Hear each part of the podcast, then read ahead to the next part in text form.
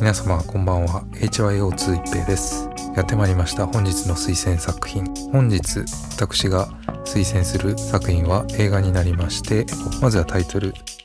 スコット・ピルグリム VS. 邪悪な元彼軍団もう名前からして完全に B 級映画なんですけど、まあ、実際 B 級映画です。で映画自体のジャンルなんですけど、えー、音楽とかゲームとかちの方のカルチャーを多分にリスペクトして作られたであろうラブコメディになります。作中にも実際にポリゴンだったりとか格ゲーの CG 描写なんかがふんだんに使われている非常にオマージュ色が強い映画になります。原作がございまして原作はコミック作品になります。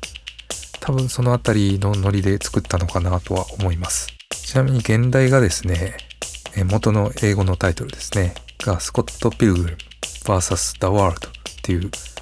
スコット・ピルグリム対世界みたいな非常にかっこいいタイトルなのになんで放題はこうなったのかなっていう感じがするんですけど。でピルグリムっていう英語の意味自体が巡礼者とか放浪者とか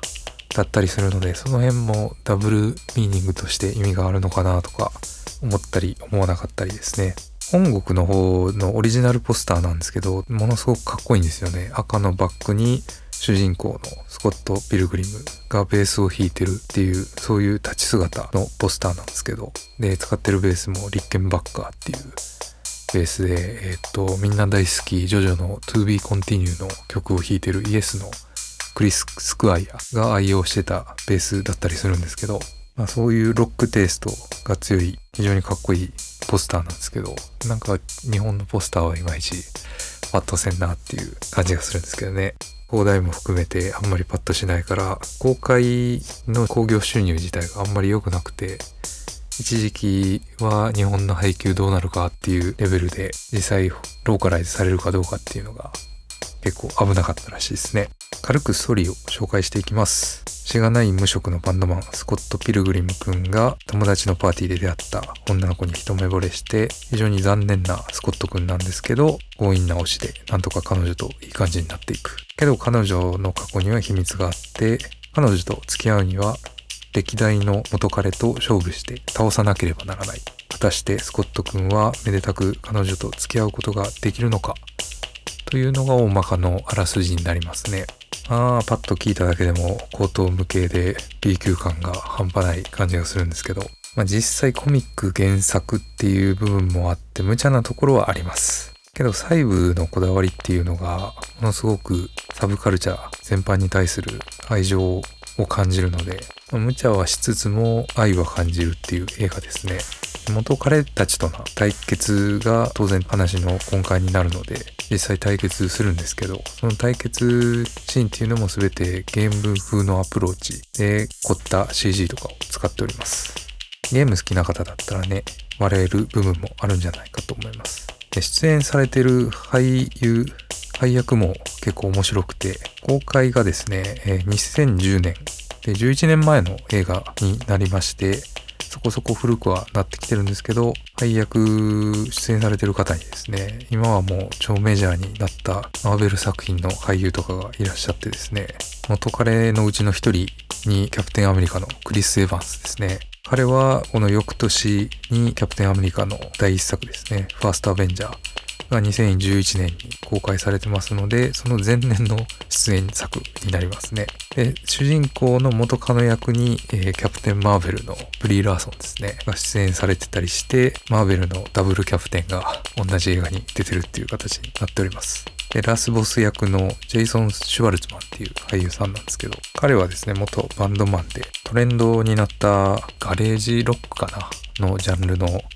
構有名なバンドに所属しておりまして、もともと。ファントムプラネットっていうバンドなんですけど、そこで音楽活動をやりながら並行して俳優業をやってたんですけど、今はもう俳優業の方が忙しくなったので、そちらの方に専念してるみたいですね。で、なぜか日本から俳優さんが出てて、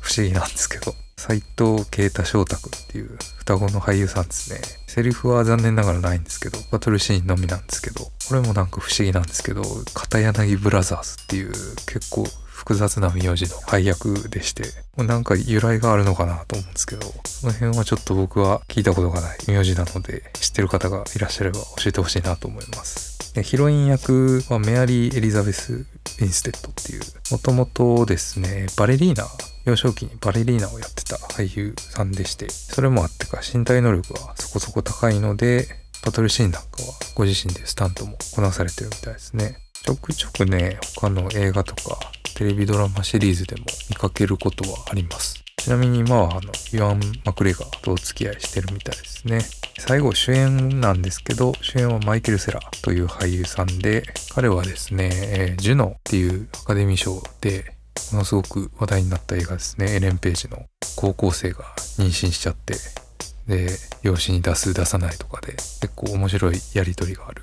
映画なんですけど、これ名作ですね。その映画のエレン・ページのボーインフレンド役を演じております。この人ね、もういい意味でね、ものすごい童貞臭がするんですよね。世界一童貞臭のする俳優さんじゃないかなと思って。それがね、この映画のに対していいように作用してる感じがしますね。俳優さんはね、こんな感じでそこそこ名前の通った方とかも出演されてて、B 級の割に意外としっかりしてるなっていうところでもありますね、こういうのが。内容なんですけどね、まあコミック原作っていう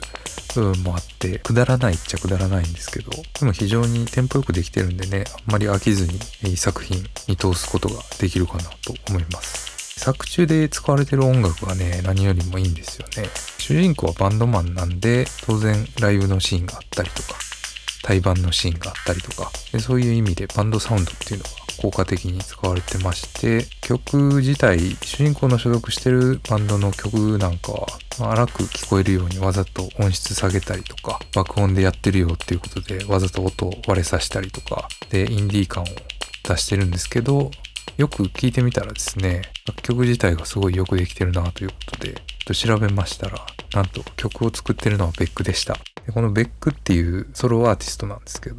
日本でも非常に人気がありまして、アメリカのミュージシャンなんですけど、インディーポップというか、インディーロックというか、